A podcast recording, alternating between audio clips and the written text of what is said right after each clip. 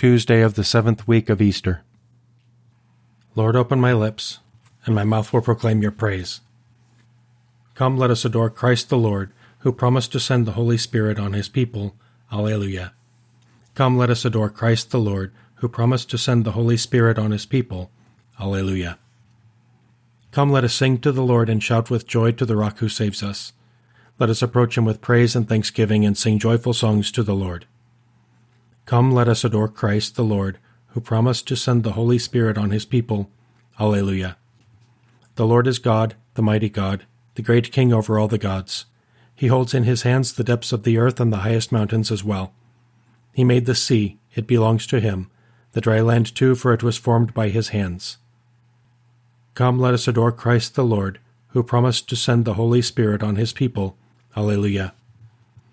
Come then, let us bow down and worship bending the knee before the Lord our Maker, for he is our God and we are his people, the flock he shepherds. Come, let us adore Christ the Lord, who promised to send the Holy Spirit on his people. Alleluia. Today listen to the voice of the Lord.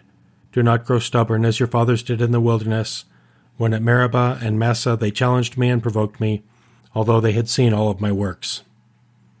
Come, let us adore Christ the Lord who promised to send the Holy Spirit on his people. Alleluia. Forty years I endured that generation.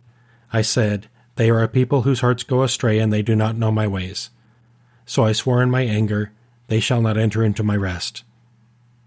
Come, let us adore Christ the Lord, who promised to send the Holy Spirit on his people. Alleluia. Glory to the Father, and to the Son, and to the Holy Spirit, as it was in the beginning, is now, and will be forever. Amen. Alleluia. Come, let us adore Christ the Lord, who promised to send the Holy Spirit on his people. Alleluia.